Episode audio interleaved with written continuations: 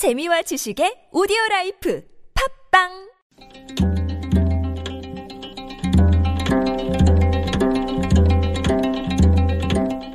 한문학자 장유승의 길에서 만난 고전 소매가 길면 춤을 잘 추고 밑천이 많으면 장사를 잘한다. 한비자 오두편에 나오는 말입니다. 소매가 긴 옷을 입고 춤을 추면 동작이 더욱 우아하고 아름답게 보입니다. 우리 전통 무용의상의 소매가 긴 것도 이 때문입니다. 만약 춤 실력이 똑같은 두 사람이 춤을 춘다면 소매가 긴 옷을 입은 사람이 유리합니다.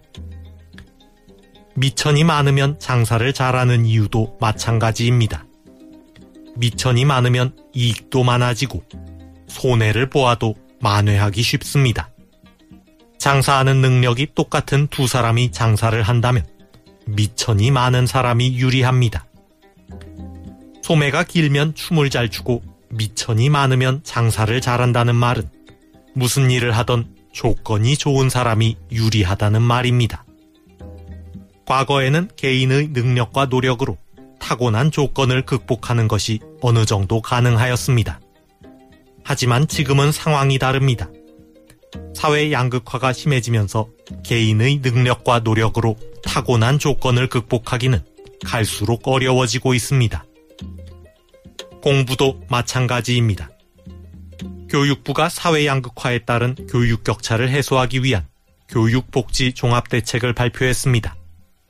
선언적인 부분이 많고 구체적인 실천 방안이 부족하다는 비판도 있지만 타고난 가정 환경이 교육 수준을 좌우하는 현실을 인정하였다는 점에 의의가 있습니다.